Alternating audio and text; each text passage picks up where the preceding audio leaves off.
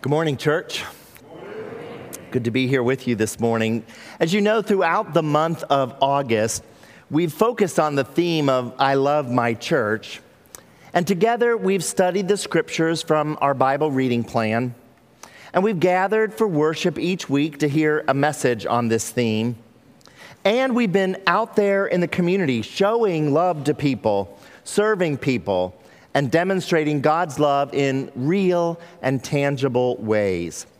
And we've got one more great week ahead of us with lots more ways to continue serving. And let's face it, serving is our DNA. We do this 365 days a year, not just during one month of August. Well, over the last few weeks, we've learned that the church is made up of people who've been saved by God in order to partner with God and help carry out God's plan in the world. We've discovered that every single person in the body of Christ has gifts that are absolutely essential and needed to be used in order for the church to fulfill her mission. And we've come to know that the church is a family, that we are a part of God's family and we seek to expand God's family by, by, inviting others to join us and become a part of God's family too. This week, we'll explore how the worldwide church is the hope of the world and why Jesus left us with that charge. In Ephesians chapter 3 verse 10, Paul writes that God's purpose all along was to use the church, and that's us, followers of Jesus Christ as Lord and Savior, that God's plan all along was to use the church to demonstrate God to the world. Now, we can demonstrate God in lots of different ways. Sometimes we use words, and other times we use actions. Most times it's a combination of both words and actions. But we are the ones God has chosen to extend hope to the world.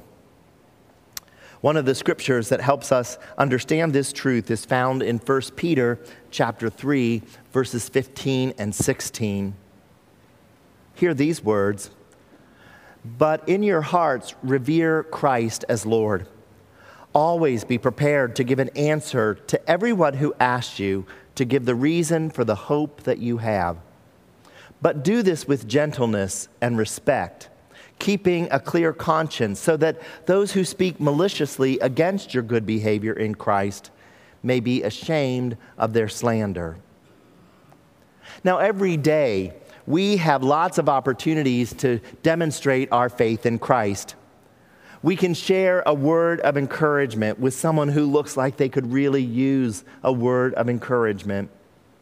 We can ask someone if they have a need that we can pray for. We can even do an act of kindness for someone, perhaps without them even knowing that we've done it. Now, these acts are not something that we do because we have to do them. They're not something we do because we feel under compulsion to do them. No, Paul writes that we are to be prepared always and everywhere to give the reason for the hope we have. Did you hear that? Always and everywhere. I mean, that sounds like a daily thing to me. That sounds like an all the time kind of thing. It sounds like we're to go out in our community each day, keeping our eyes wide open for any opportunity that comes our way to share our hope with others. I mean, sharing is something we should look forward to doing eagerly. And Peter tells us that we should do this almost effortlessly. It should be natural, it should not be contrived.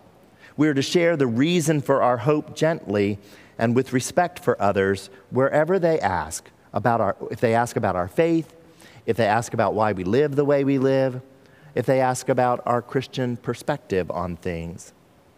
We are to share gently and respectfully with others who are non believers in the same way that Peter says a few verses earlier in verse 8 that we should live in harmony with each other, within the family of God, with our brothers and sisters, with compassion in the body of Christ.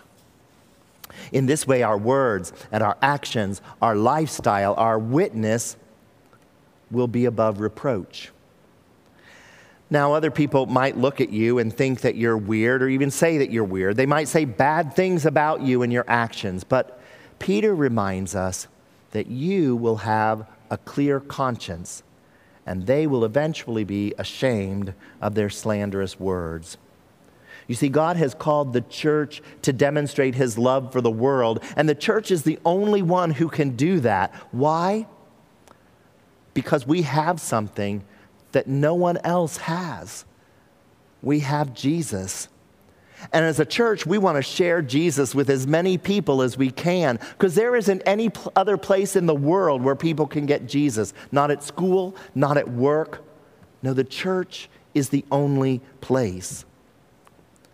And so, one of the questions we ask ourselves with every worship service we plan, with every Bible study scheduled, with every service project, with every activity that we do here at Anderson Hills, we ask, will this share Jesus with others? And will it help others grow in Jesus? And if it doesn't do that, then we're just wasting our time if we go ahead and do it anyway. Last September, we were together and we were evaluating how Backpack Sunday had gone and the party on the front lawn after the Sunday worship was over. And we began to realize that there are lots of other places where children can play in bouncy houses. And there are lots of other places where we can all go and eat snow cones and eat delicious fried food out of food trucks. And there are lots of other places where we can go and play games. But there is no other place other than the church where children can come and have their backpacks blessed by God and have their upcoming school year blessed by God. And that's why we decided to invest the money that we would have spent on another party out on the front lawn. And instead, we looked for lots of different ways, new ways to bless the people of our community throughout the whole month of August. And in most cases, we've taken Jesus out there right to where our neighbors already are on the ball fields, in school buildings, at shelters, in food pantries, in the park. In his book, Mere Christianity, C.S. Lewis writes these words The church exists for nothing else but to draw men into Christ, to make them little Christs. If they're not doing that, all the cathedrals, clergy, missions, sermons, even the Bible itself are simply a waste of time. God became man for no other purpose. It's even doubtful, you know, whether the whole universe was created for any other purpose. Think about the difference that Jesus has made in your own life. How is your life different today because you know Jesus as your Lord? And what was your life like before you became a follower of Jesus? You see, when we start following him, we become part of his kingdom. Our primary citizenship changes from being of this earthly kingdom to being a citizen of heaven. And we become representatives of Christ, seeking to be, bring people back to Christ and Paul uses the term ambassador in 2 Corinthians 5 18 to 20. He writes these words, and all of this is a gift from God who brought us back to himself through Christ. And God has given us this task of reconciling people to him. For God was in Christ, reconciling the world to himself, no longer counting people's sins against them. And he gave us this wonderful message of reconciliation. So we are Christ's ambassadors. God is making his appeal through us. We speak for Christ when we plead, Come back to God. You know, an ambassador is someone who acts as a representative of one nation while living within the boundaries of another nation. And an ambassador's role is to reflect the official position of the sovereign body that gave him or her that authority. And an ambassador forms relationships with the people of the other nation so as to foster goodwill that then gives the ambassador a platform to work for the good of the nation that sent him. In a similar way, as Christians, we go through the world representing another kingdom We represent Christ to the world, building relationships and seeking to gain a platform so we can share Christ with others. I remember when my family lived in Xenia, Ohio. My girls went to a Christian school there, and their mascot was the ambassadors. And in the athletic arena, they sought to represent Christ in all that they said and did. They would pray with and for the opposing team before the games. Sometimes the other team would join them, and other times the other team would not. Either way was okay because, like Peter said to do, they did it gently and with respect. And they demonstrated Christ with their actions of good sportsmanship. If they were victorious, they were good sportsmen. And if they weren't, they were good sports as well. So, how can you be an ambassador for Christ in the places that God sends you? What can you share with the people that you meet? The church has something to offer that isn't available anywhere else. Jesus, who came to seek and to save the lost. And it's through him alone that we are able to experience a life of love and joy and peace and hope. And I think those are four things that we need desperately in our world today.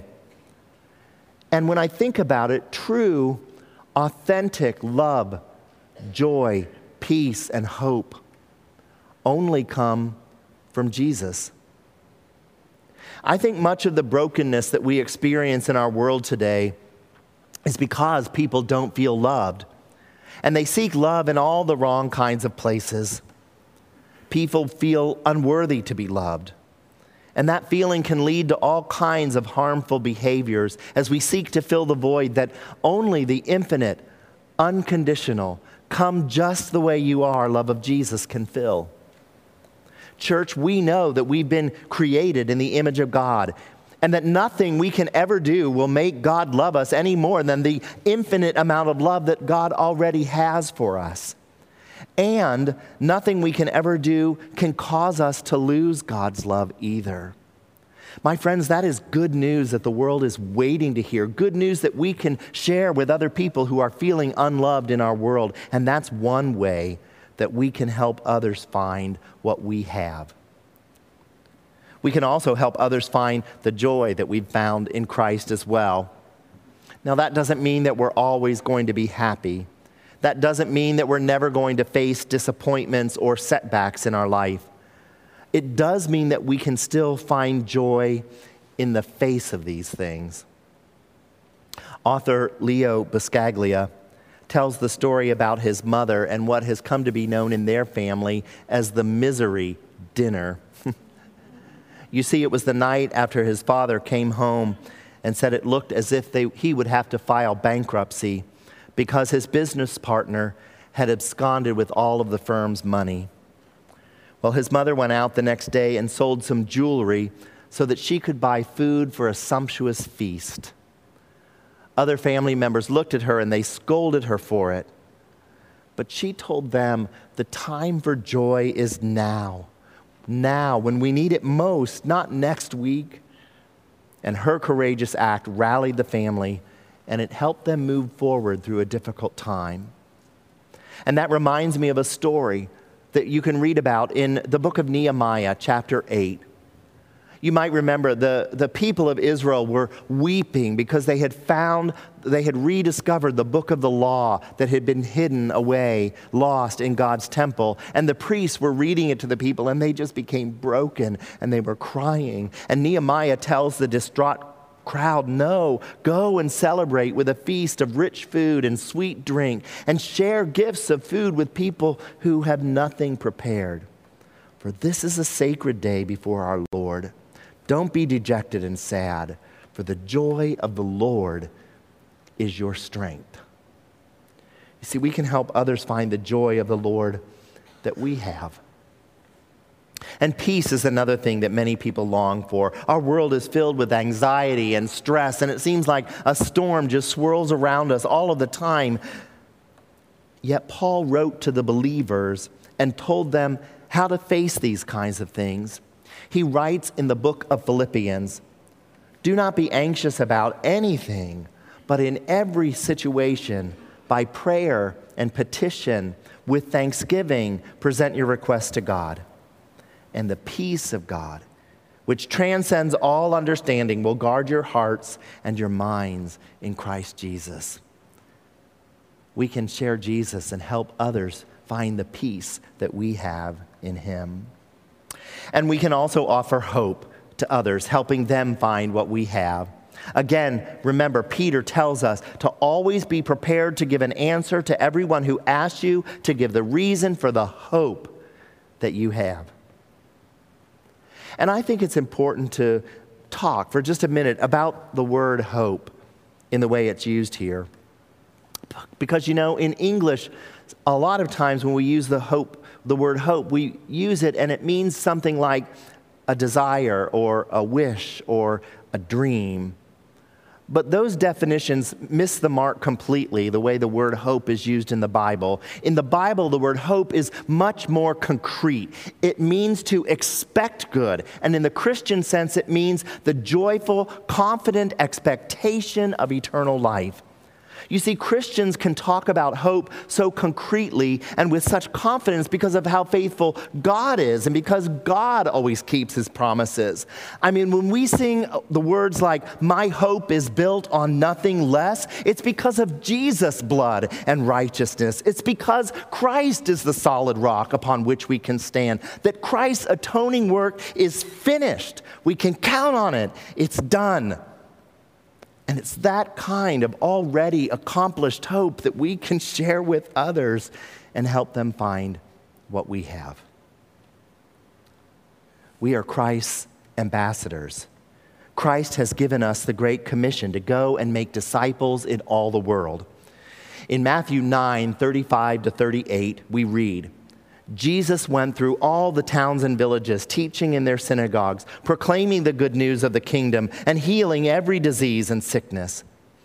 When he saw the crowds, he had compassion on them because they were harassed and helpless like sheep without a shepherd. And then he said to his disciples, The harvest is plentiful, but the workers are few. Ask the Lord of the harvest, therefore, to send out workers into his harvest field. My friends, we are the workers that Christ sends out into the fields to share with others, to build the kingdom of heaven, and to look for lost souls with whom we can share the gospel in word and deed. And from the very beginning of the church, followers of Jesus have been Christ's ambassadors, sharing we have been given, giving people hope and changing people's lives one by one by one, one person at a time, and it has literally changed the world. Back in the day of the Roman Empire, in which the first Christians lived, they were not especially known for taking care of people, especially vulnerable people. The value of human life wasn't very high. Unwanted children were often just left to die out in the open of exposure to the elements. Deformed babies were almost always abandoned. Children were more prone, girls were more tr- prone to be abandoned than boys. But in this cruel and inhuman culture, the early Christians went out to places where babies were abandoned and they took them into their own homes and raised them as their own. There were no hospitals in the ancient world. The elderly, the sick, the dying were also often abandoned. And poor, destitute families had little choice but to abandon the chronically ill to die. Christians began caring for people in prison. In the ancient world, a prisoner didn't get three square meals a day provided by the state. No, you relied on your family or friends to take care of your needs and to send food to the prison that you might need. And if you didn't have that, or if you couldn't afford that, you went without. The apologist Aristides reported that when Christians heard of anyone imprisoned, they all render aid in the person's necessity, and if the person can be redeemed, they set him or her free. They set the slaves free. You see, Christianity was radically different because the Bible teaches an intrinsic value of every human being. And that's what motivated the early Christians to begin caring for the sick and the dying and unwanted infants. Church leaders started visiting the sick, and then churches put some formal practices in place to take care of people. Today, many things have changed, and the church cares for babies and for sick people and for prisoners and so much more. But there is still so much work to be done in our own culture today, in our own world today. The least and the last and the lost and the vulnerable are still at great risk. There is still not a great value on human life all the time. There are still so many people who are vulnerable and broken and who need love. They need Jesus. You are ambassadors for Christ wherever God sends you. In your home, as you raise up little ones, with your neighbors on your street who don't yet know Jesus, at your school, where you work, in the restaurants, in the coffee shops, the bars, salons, and health clubs where you work out, wherever you go, even out on the streets where you meet people you don't know, perfect strangers, you are Christ's ambassadors. The church is the hope of the world because we have Jesus to share. And we must never be ashamed of the gospel because it is the power of God that brings salvation to everyone who believes. I want you to hear how two members of our own church took to heart Jesus' call to be the hope of the world. They weren't ashamed of the gospel, and they gave the reason for the hope that they have. Take a look.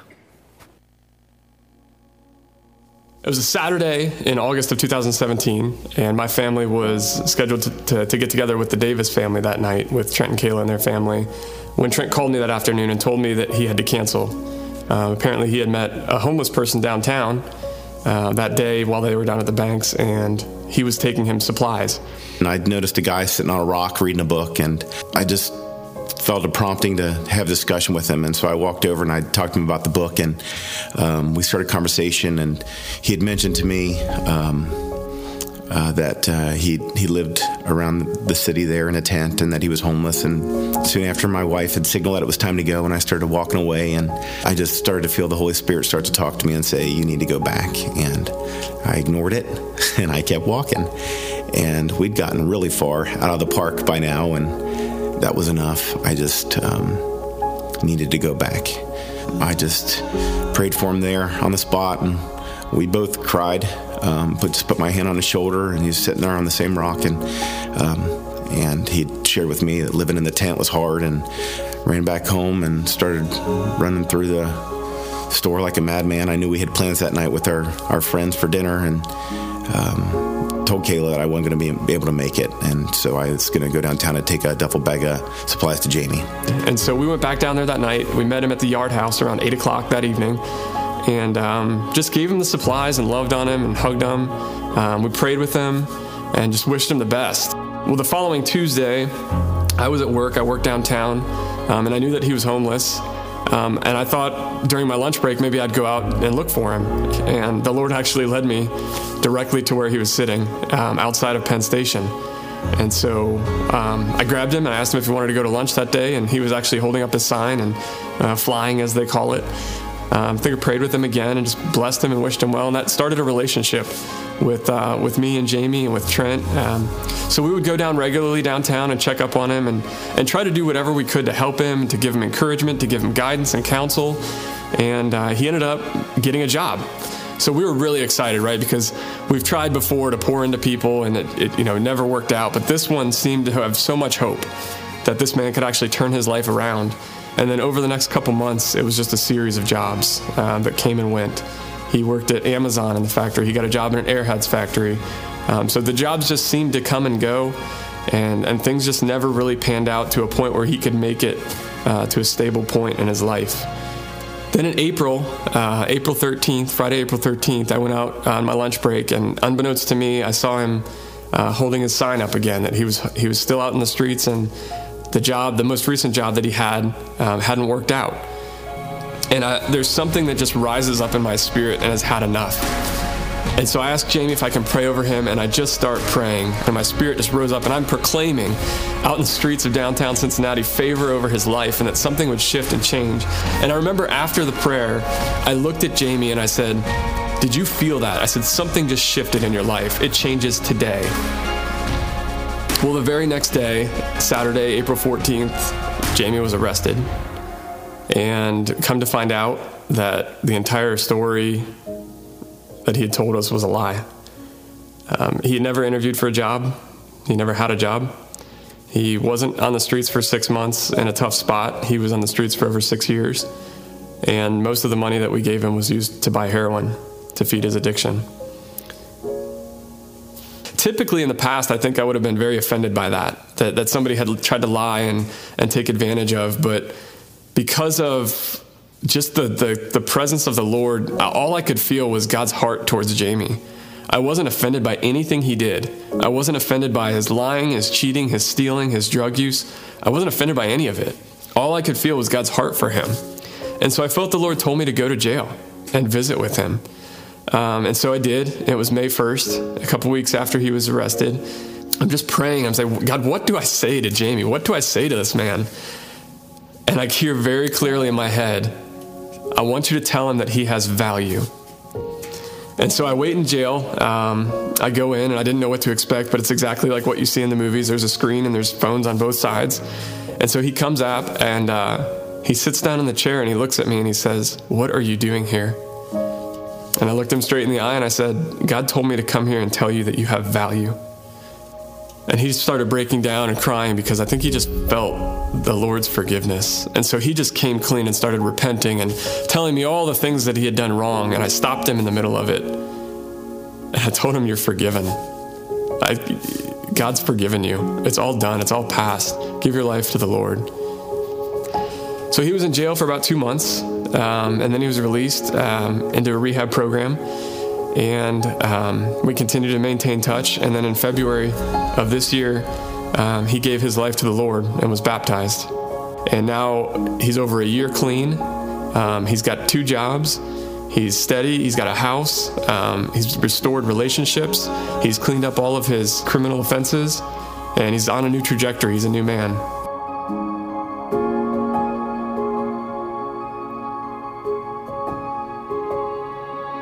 I was honest with him. I told him I used his money for heroin, that I'm a heroin addict. And, um, you know, and I, and he doesn't know this, but I've shared to many people that his, this man's expression didn't change one time. He didn't get angry. He didn't, he didn't change one time. And we had a nice conversation. And on top of that, after I told him I used all his money for heroin, he actually uh, put money in my book so I could get some better food. And, uh, and that meant a lot. There is no lost causes. I'm a miracle. You know, um, I have no doubt in my mind that I'm a miracle. Within the first few days, I, I surrendered, and um, that's when I feel like my God, my my eyes were opened up. God is the answer. Um, he's been my answer, and uh, I didn't want to believe it at first. You know, I fought it tooth and nail for lots and lots of years. Um, but uh, like I said, I lay my head down at night knowing that I'm at peace with my Creator.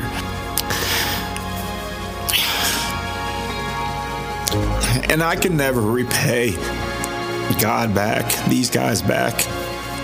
Um, but what I can do is by my actions in the future help somebody else. And every day ask for his will. And I believe that's what it is. Because um, this is real.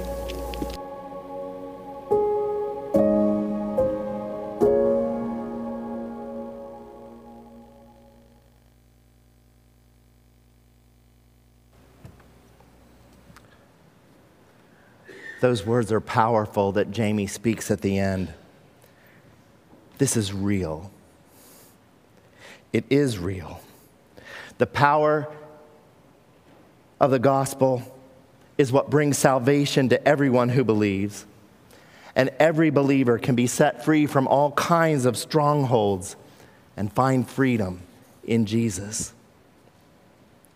As we sing our closing song today, I want you to think about the words that you're singing. And if you've never placed your hope in Jesus, if you've never trusted in his blood sacrifice to wash away your sins and make you brand new, then sing those words as a prayer to him, surrendering your life to his lordship. And if you've been walking with Jesus for a while, and if you're anything like me, you probably felt challenged to live out your call to discipleship a little more radically more ready than ever to seek out the least and the last and the lost, whomever and wherever they might be. After the benediction this morning, you'll be invited to come forward and pray with one of several prayer partners who would love to pray with you. And if you've made a first time surrender to Jesus today, let one of them know so that we can celebrate with you and so that we can help you take your next step with Christ. And if you're ready to live more radically, let one of them pray for you too, for boldness and for power. And as you heard, maybe for patience and to love like Jesus loves. Will you pray with me now? Oh God, thank you for sending Jesus to save us from our sins. Thank you for his example for us to follow and for the examples of his followers down through the ages, including today. Stir up a burning desire in your church and send us forth to be your ambassadors, telling everyone we meet that Jesus is the hope of the world. And all God's people said, Amen.